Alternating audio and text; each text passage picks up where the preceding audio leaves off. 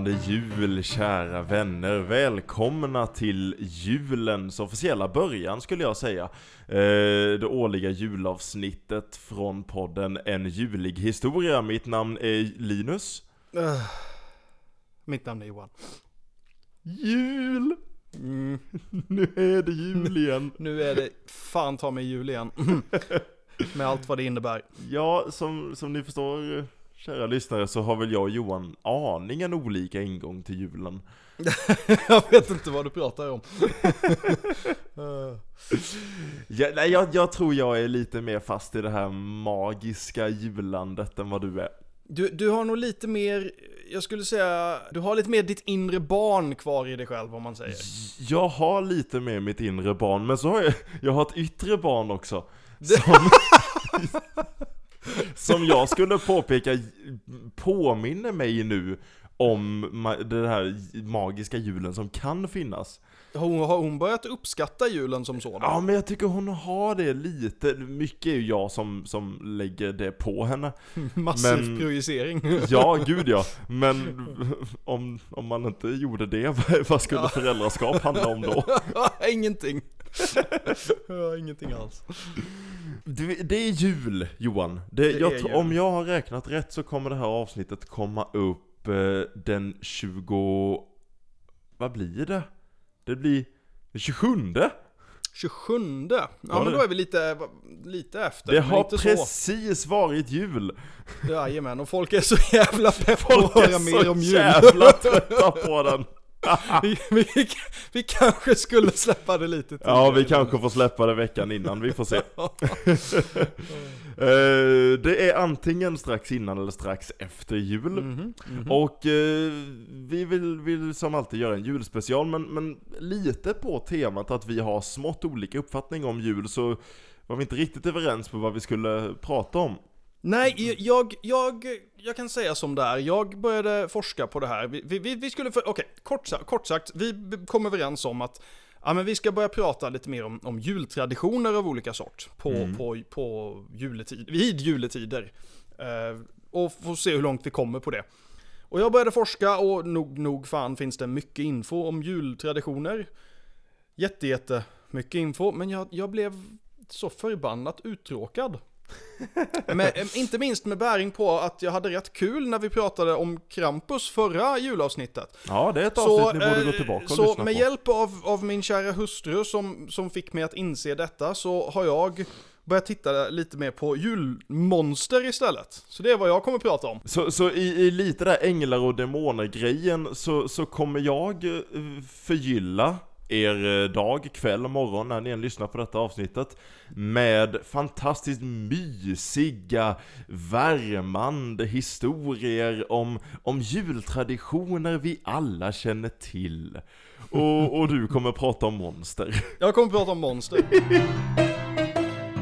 Jag vill eh, prata om någonting som vi, vi har, vi, vi rörde lite vid den här snubben eh, förra året, i förra årets avsnitt, men det går inte att komma undan honom. Jag tycker vi ska börja med att prata lite om jultomten.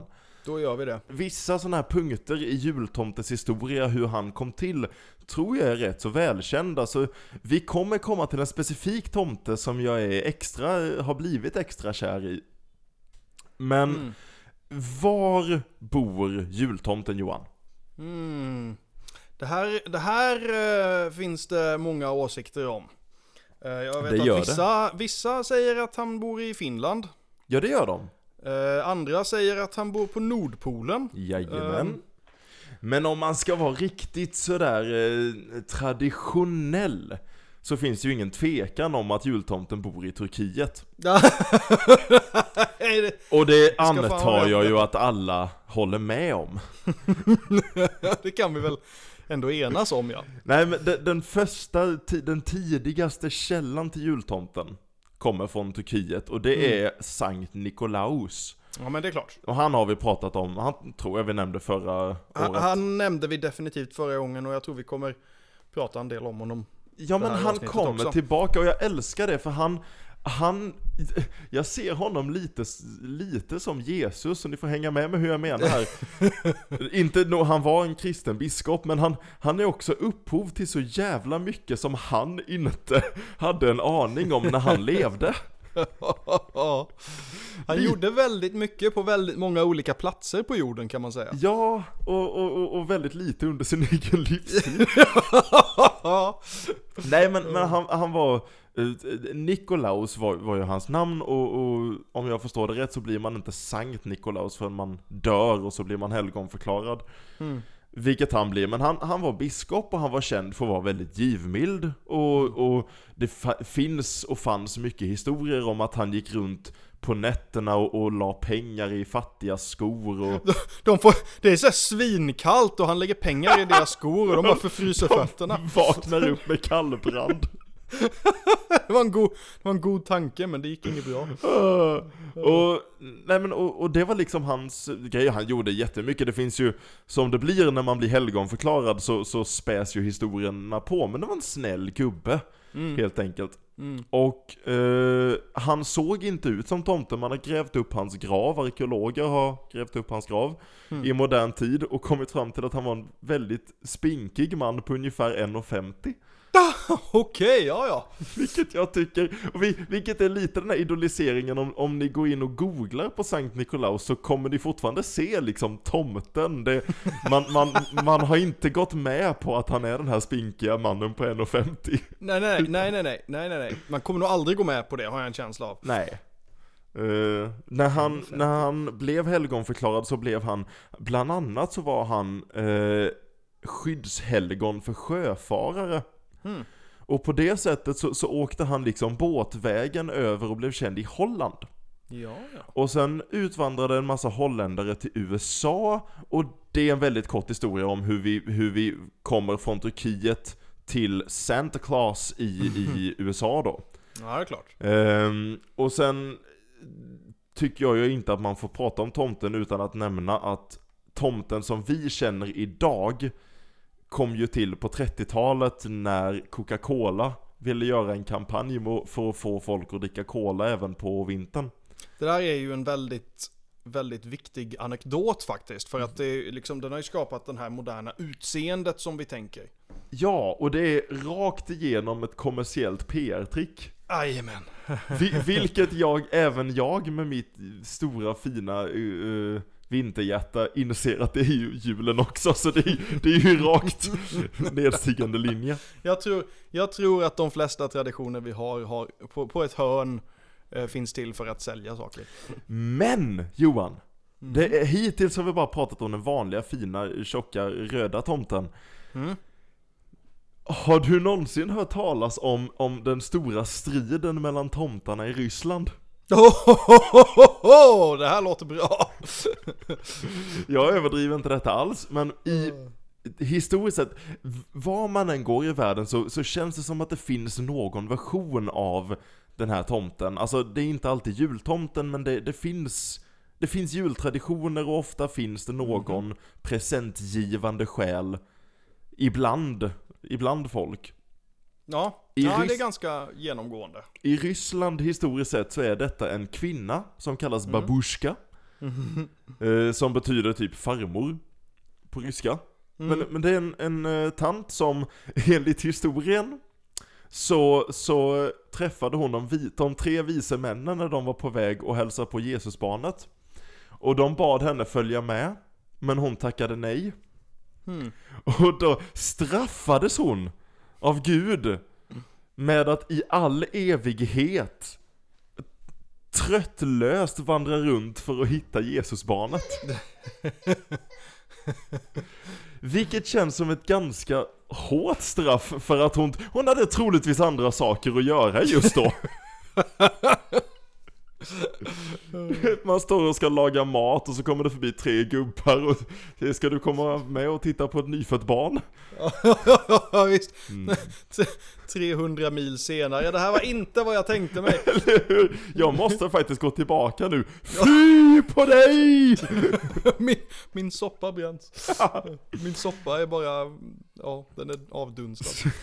Men eh, i alla fall, eh, stor, eh, stor tradition att hon kommer runt på julen och så ger hon presenter till barn. Mm. Men! När kommunisterna tog över i Ryssland 1917 och skapade Sovjetunionen Då var hon en nagel i deras öga Just Mm. för att hon har en tydlig koppling till kristendomen Ja, det är klart. Och det får man ju inte, det får, får ju inte vara med i spelet Mm. När kommunismen ska, ska råda för det, de tycker ju inte om religion så mycket Nej, de är inte så glada i det. Så inte i det här fallet. Så då pressade man bort Babushka, man tog bort henne från historien Och Mm. ersatte henne med Ded Moroz Ja, Som är det ryska namnet för Fader Frost Vilket är en blåklädd Skäggig, tomteliknande man Som röker och dricker vodka Och alltid har med sig en ung snygg flicka som heter Snöflickan var han än Nej. går Jo, men okej. det är liksom Avundsvärt jobb ändå. Ja men det är tomten med blå kläder fast han är full och han röker och han har alltid med sig en liten snygg sidekick i kort kjol Ja, de vet hur de ska sälja det här, det får man ge dem. Ja, Jag tycker det är fantastiskt och sen, och sen liksom under hela Sovjetunionens tid så körde man med honom, man flyttade man, man försökte liksom spela bort julen och flyttade traditionen till nyår istället fast det var typ jul ändå Mm. Och så, så, så fort Berlinmuren föll ner så kom Babushka tillbaka för att folk tyckte mycket mer om henne, vilket jag inte riktigt förstår. Att, jag, jag, jag tycker om tanken på en vodkadrickande tomte. Precis. Ja, ja men det gör jag med faktiskt. Det är som- det ger honom någonting som han inte hade innan. Ja, men jag tror det är som när vi pratar om, om grekiska gudar och har nämnt att, att de var mänskliga på ett sätt som den kristna guden inte är. Precis, det, det gör dem... eh, eh, det går att relatera till det på ett helt annat sätt. Ja, och jag, jag tror man hade vodka? kunnat... Men det, det gör ju jag med. Ska vi ta en, ett, ett julmonster nu? Ja men det gör vi, och vi kommer, alltså grejen är att vi kommer inte lämna Sankt Nikolaus här för att han, han kommer figurera ganska starkt i ganska många av de här historierna för att de är trots allt förknippade till julen på ett eller annat. Men vi, vi börjar med en eh, kvinna som började förknippas med eh, julen eh, till sist. Hon började väl inte riktigt där, men det blev förknippat med det efter ett tag. Eh, och jag, jag kommer inte uttala någonting här korrekt, ganska garanterat, men det här är i alla fall en tysk, eller eh, ja, tysk-österrikisk eh, variant. Så det är lite samma håll där Krampus kommer ifrån, kan man säga. Eh, I alla fall, hon, eh, hon kallas för Frau Persta. Jag vet inte om jag säger det rätt nu. Eh, men hon är väldigt intressant dam här. Den, den, traditionen går bak väldigt, väldigt, väldigt långt egentligen. Eh, men grundtanken är att hon, hon älskade renlighet. Allt, det var jätteviktigt att saker och ting var rent och prydligt och fint. Och när det inte var det så blev hon lite irriterad kan man säga.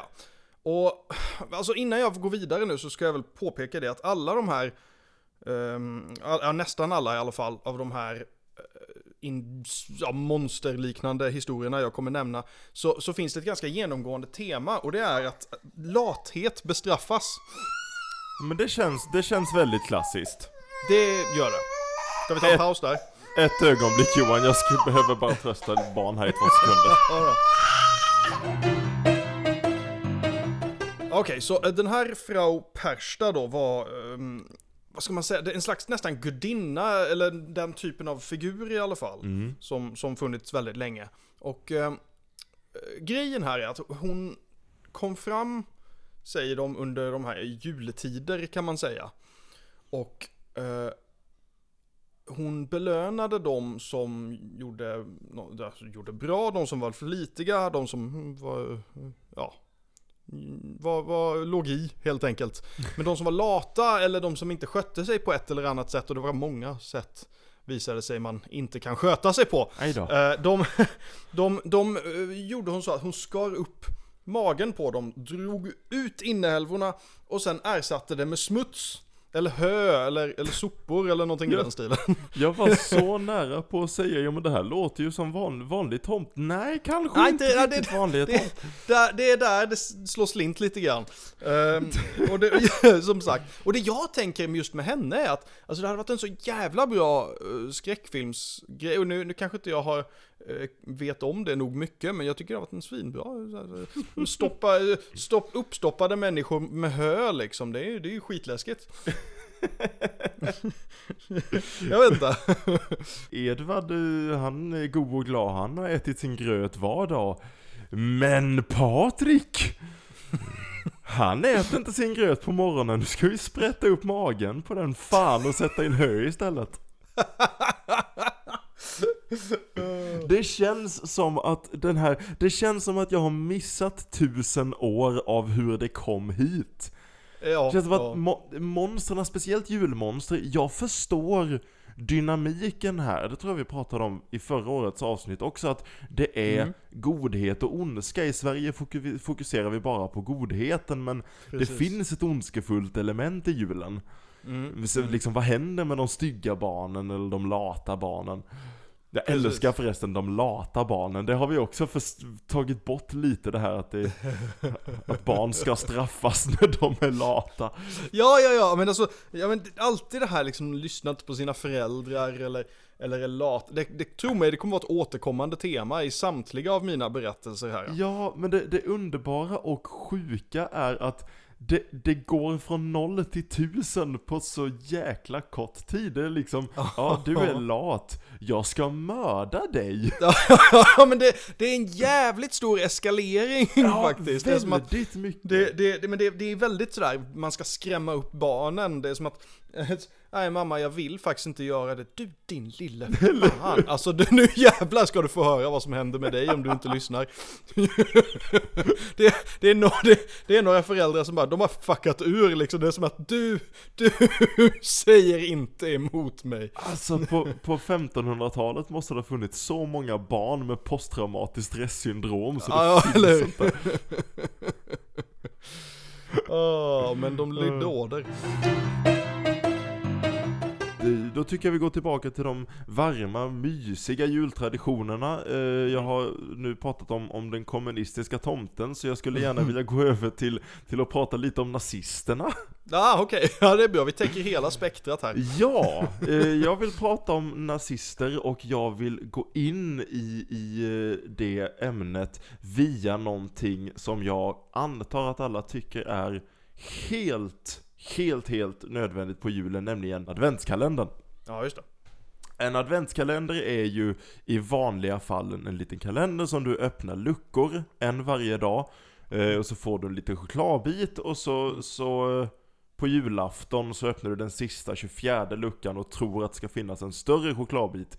Vilket aldrig gör. Vilket Det är stör samma mig. chokladbit. Det är samma chokladbit. Det är men- ingen skillnad. Det här handlar inte om min ilska över det. När skulle Mm. du säga att, att eh, adventskalendern kom till, Johan? Alltså det här, det här låter ju som en kuggfråga, för jag, jag, det känns ju som en sån här grej man började med kanske på typ 50-talet eller någonting för att sälja choklad. Visst gör det, det känns väldigt kommersiellt. Ja, men jag kan tänka mig att den har en, en bakgrund som är, går bak lite längre än så. Det gör det inte riktigt till de gamla grekerna av förklarliga skäl. Men av, av lika förklarliga skäl så går det tillbaka till Tyskland. Ah, ja, men det är klart. Tyskland är våra greker i det här Ja, avsnittet. men Tyskland är våra greker. Det, där har vi en t-shirt. Där har vi en, där har vi en till t-shirt. Jag, jag, jag ska... Jag, jag vill inleda den här harangen med att säga att jag... Jag tror att källorna jag har hittat här kan behöva lite, eh, lite skrupulering, lite faktacheckning här därför att historien om adventskalendern tar oss tillbaka till 1800-talets Tyskland. Mm. Och en liten pojke som heter Gerhard Lang. Ja. Eh, so far so good. Mm. Eh, Gerhard Lang hade en, en tendens att, att plåga sin stackars kära mamma med att fråga hur långt det var kvar till jul. Mm. Eh, och hon fick en genial plan. där hon, där hon bakade 24 kakor som hon la ut på ett papper. Och på varje kaka så, så ritade hon en, en eh, siffra från 1 till 24. Och så fick Gerhard äta en kaka varje dag och så kunde han se hur långt, enkelt hur långt kvar det var till jul. Några problem med historien så här långt. Mhm. Ett, Är det inte mycket lättare att bara säga 10 dagar kvar?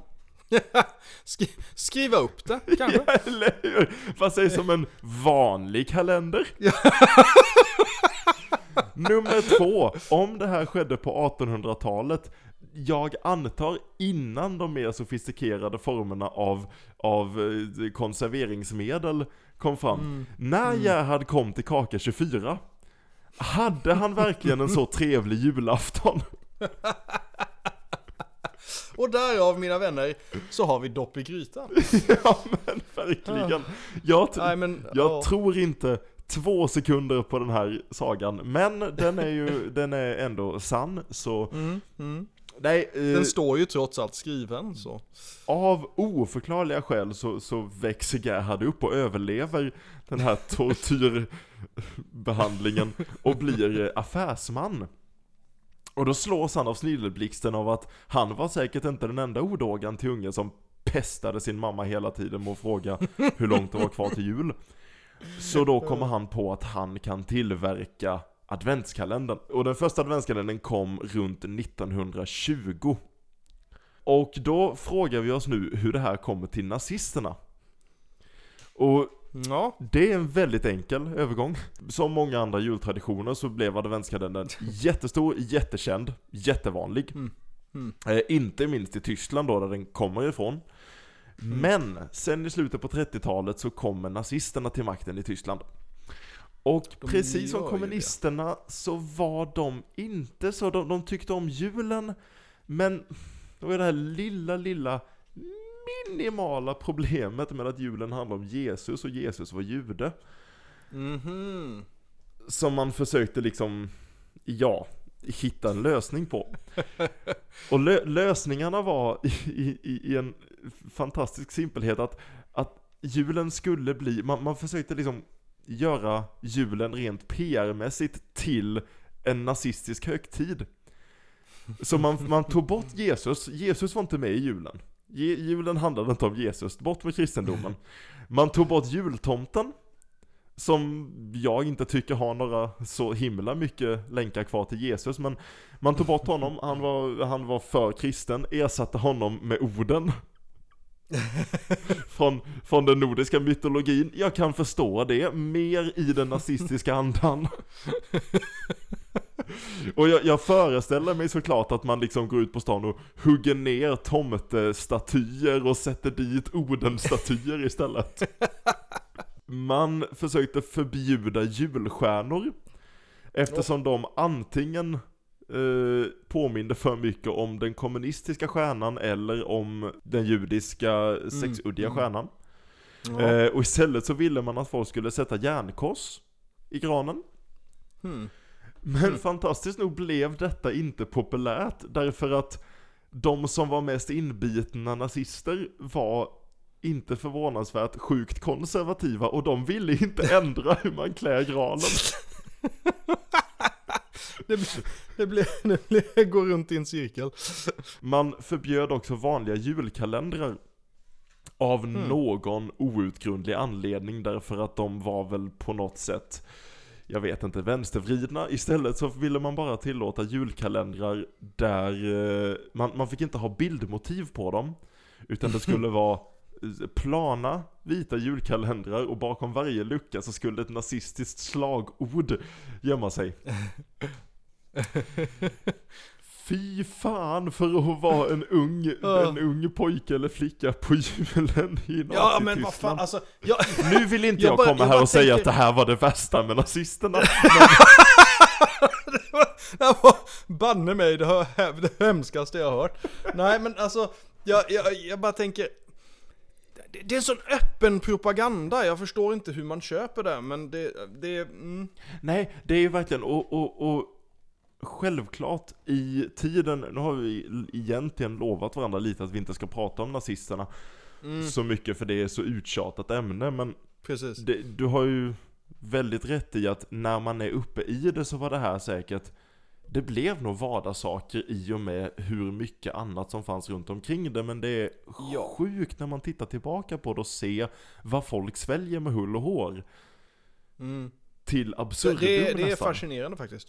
Ja men det, det är jättefascinerande. Det är roligt också tycker jag att det som får oss att faktiskt prata om nazisterna för första gången är jul.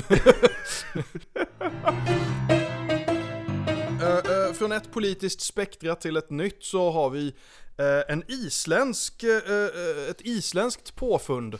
En eh, Mm. eh, kapitalistisk mördarkatt som äter fattiga. Sug på den karamellen. Ah, Nej, det finns- vi, det vi finns har en isländsk- titeln till avsnittet här Ja, Eh, det, det finns en isländsk ehm, eh, legend om en eh, stor katt som, och nu kommer jag verkligen frukt, jag kommer verkligen slakta det här namnet nu, men Jola Kötturin, någonting sånt. Det tycker jag är, jajamän Det Mm, är som om du det. vore från Island Jajamän. Eh, Det här är en katt som eh, är ute på juletider och eh, letar efter folk som inte har nya kläder på sig. Okej Och ja, eh, och sen äter den dem. Det, jag vet- Du, det- du är ja, säker det- på att den det här Ola Köttben inte också är en kommersiell grej från något klädföretag som vill att alla ska gå ut på Black Friday och köpa men nya precis. kläder? Precis, det här är bara ett sätt att sälja kläder på. Nej men det, Men det här är kan inte vara sant Johan, det här Ja men det, det hade tydligen med någonting med, med att man spann ull och, och att när, om man inte blev klar så hade du inte nya kläder på dig. Så det är liksom att, ja men du har inte gjort, du har varit lat liksom, du har inte, du har inte jobbat på. Så då har du inga nya kläder. Och då är det lite som att, då jävlar blir du uppäten av en katt. En stor jävla katt. Men, okej, för- häng med mig här nu vi kan ju försöka. Vi, vi förstår båda två att det här inte är sant, att, att Mm. Ola Köttlund finns inte Men. Men, men jag antar att du inte har hittat på det här, så, så legenden om den finns. Det gör den. Och det, det betyder att den måste ha börjat någonstans. Jag kan inte... Det är också det med att svälja saker med hull och hår. Kan du se någon som sitter så och, i ett väveri och, och, och väver saker på julaftonskvällen och liksom barnen är där och väver också. Så mamma, mamma, jag blir inte klar till julaftonskväll. Nej, Uh, vad händer då då? Då kommer det en stor katt Som äter Ola Fläskben och som äter upp dig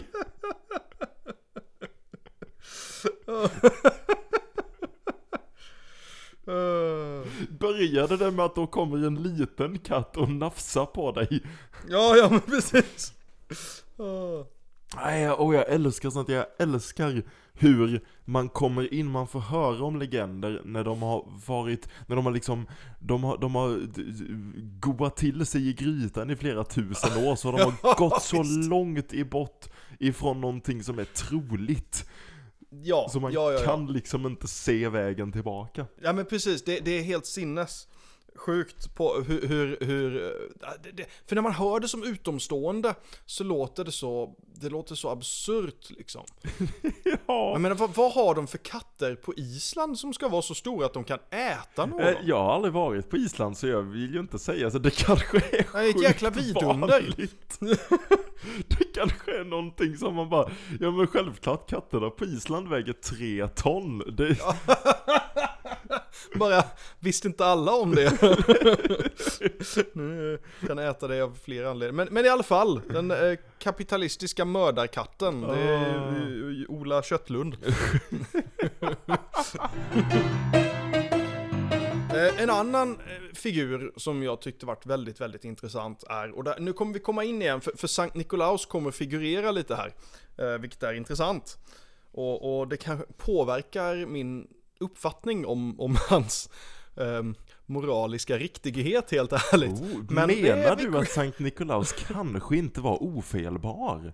Ja, vi får se, vi får se. Det, det blir en, eh, vad ska man säga, det blir ett etiskt dilemma här som vi får, får, får försöka besvara.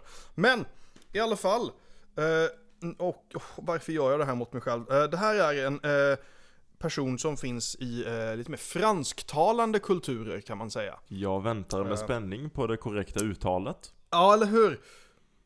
Eh, och det är någonting i stil med Pere Foutard. Ja. Ja, eh, i alla fall, det finns lite olika legender kring den här som det gör kring de flesta av, av mina, mina eh, monster här i, i kväll. Kväll för mig i alla fall. Hur som helst.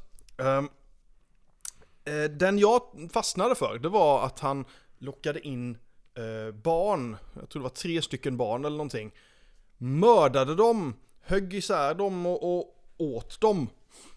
Eh, men sen från ingenstans så kommer Sankt Nikolaus och, och kommer på det här. Så han, och han återupplivar dem med sina magiska krafter som han hade. det, det var det första.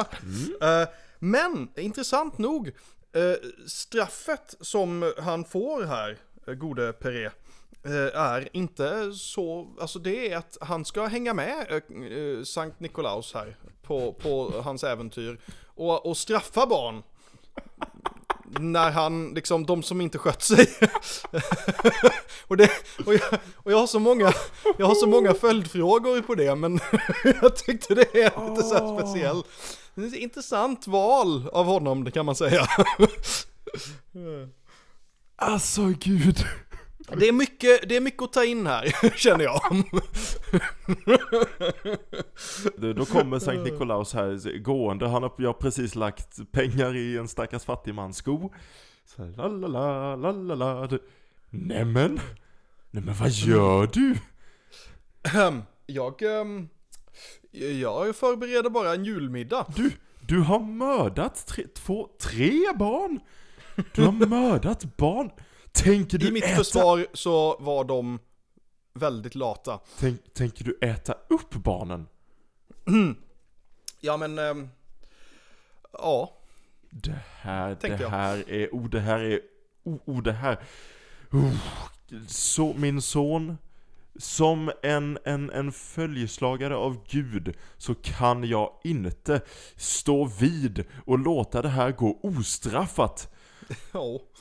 Du, nu ska du få följa med mig. Och, eh, får jag smaka på det där? Mm. Inte helt uh, fy skam ändå, Mm, eller? Salt, salt, det behöver salt. Mhm. Ehm, I alla fall, vad var jag? Jo, eh, nej, men jag, jag håller på att gå runt till barn eh, ganska ofta och så ger dem presenter, jag tar av skon från fattiga, det är en hel grej jag gör. Men det, alltså du, du sa de här barnen var lata alltså? Mhm. Fan, vet du hur många lata barn jag träffar? Och står de där med så här stora ögon, ska jag ge dem godis och pengar också? Mhm. Vill, vill du ha ett jobb? Vet du vad? Ja, Ja. Jag bara älskar, jag älskar att eh, bestraffa barn. Det är liksom, det är det jag lever för. Ja, jag, jag kanske inte riktigt, jag kanske inte riktigt kan gå, gå, gå med på att, att liksom Jag måste ändå vara den goda här så jag kommer inte riktigt stå bakom dig i det men, men eh, Fan får smaka lite till på det där köttet Ja men där har vi ett exempel på hur det här skulle ha gått till. Du förstår min förvirring när jag kollar, när jag liksom, när jag läser om det här och, och det finns andra historier men alltså i- kort sagt så han, han, han har gjort någonting fruktansvärt och, och han blir bestraffad med att fortsätta få göra någonting fruktansvärt mot, mot dessa små barn. Det tycker jag är väldigt intressant moral i det Det är hela. länge att kalla det bestraffning, bara, bara liksom Det säger så mycket om, om, om hur, hur synen på det hela har varit under en lång tid. Nu är det din tur Linus. Är det min tur? Eh, ja, då är det min tur igen. Eh, och eh, då vill jag ju prata om julgranen. Eh, den kom från Tyskland från början. Så, nu tar vi ett nytt monster. Nej men Linus, varför drar vi in, varför drar vi in en massa, massa träd in, in i huset. och... Det krävs, det krävs två, jag vill inte säga genier, men jag vill nästan kalla oss, det krävs två komiska genier Johan i vår, eh, i vår kaliber. För att prata om det här och få det att bli underhållande. Nej, granen, kom, man säger att granen kommer från Tyskland, det är egentligen en stor lögn. Granen i sig kommer snarare från Estland innan den kom till Tyskland. Det blev så, det är lite som vi brukar säga att, att eh, eh, de flesta traditioner börjar i Egypten och så, så är det lite sådär, folk gör dem lite halvhjärtat, sen kommer det till Grekland och då bara poof! Mhm. Det är lite så med Estland och Tyskland när det gäller julgranar. För i Estland så hade man en tradition där i alla fall rika människor drog in ett träd och pyntade lite eh, till vintern. Eh, och sen kom det här, det, man har hittat det så långt tillbaka som på 1400-talet. Mm. På 1500-talet så kom detta till Tyskland. Och man blev lite maniska över det här. Man blev så jäkla glada i de här träden. Så, så man liksom, alla skulle ha flera träd hemma. Och man hade inte riktigt träd nog. I alla fall inte vanliga julgranar. Så det man gjorde var att man gick upp i vanliga granar ute i skogen och så sågade man bara av toppen. Och om det är någon där ute som, som likt mig själv är en expert på, på eh, virke och, och eh, sågverksindustri så förstår man ju att om man sågar av toppen på ett träd så slutar den växa. Vilket gjorde att träden slutade växa, vilket gjorde att tyskarna höll på att fullkomligt förstöra sin sågverksindustri för att man tog hem granar. Och den tyska regeringen var liksom försökte panikartat lösa det här problemet så det blev förbjudet enligt lag att äga mer än en julgran. Aha! Och så försökte man liksom få bort människor från, från trädgranarna så, så på 1800-talet så försökte man popularisera en gran som var gjord av fjädrar istället. Åh. Och, och det kom från att det var vanligt att äta gås på julen. Mm. Och då tog man gåsfjädrarna och satte fast på ståltråd och så tydligen har jag läst mig till så såg det väldigt bra ut. Mm. Eh, vilket jag inte tror på men, men Jag har absolut. väldigt svårt att se det framför mig. Hur som helst så blev detta föregångaren till det vi idag kallar eh, plastgranar. Jaha, se där.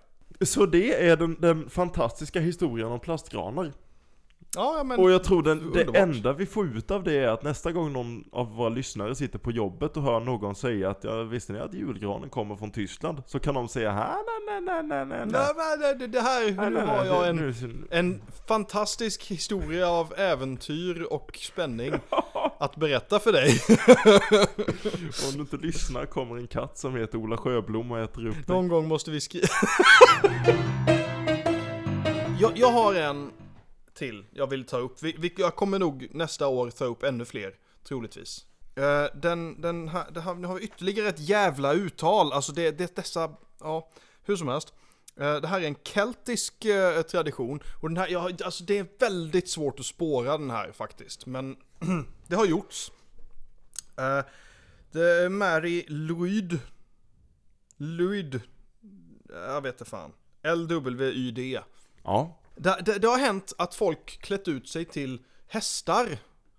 Oh, eh, okej. Utpyntade hästar. Och går hem till människor och sjunger. Och via, via sång ska de förmedla att vi vill in och vi vill dricka eh, din alkohol och äta din mat. Och då, då ska, och det här är det som är intressant och som gör att alla måste tydligen vara med på det här. För att då ska de som blir sjungna för i sin tur svarar med sång om att nej, det, det får ni inte. Det, det, det får ni inte. Och sen så blir det lite av en, det, det blir lite som en epic rap battle liksom. där, där, där de försöker sjunga om att ta sig in respektive nej, ni vill nog inte ha någonting den här gången. Eh, och, så, och, det brukar sluta med att de till slut får då komma in och, och, och äta upp um, och, deras mat och dricka deras dricka. Eh, Jag vet inte vad det här är, kommer ifrån, alltså jag har inte riktigt fått Det finns lite olika tankar om det, men jag har inte hittat någon riktig förklaring. Eh, det finns lite hypoteser, men det, kort sagt så gör folk det och har gjort det sen i alla fall 1800-talet. Det, Men det finns inga riktiga, riktiga liksom källor så sett som jag har hittat som är jättebra. det här är ett sånt perfekt exempel på varför jag älskar den här typen av traditioner.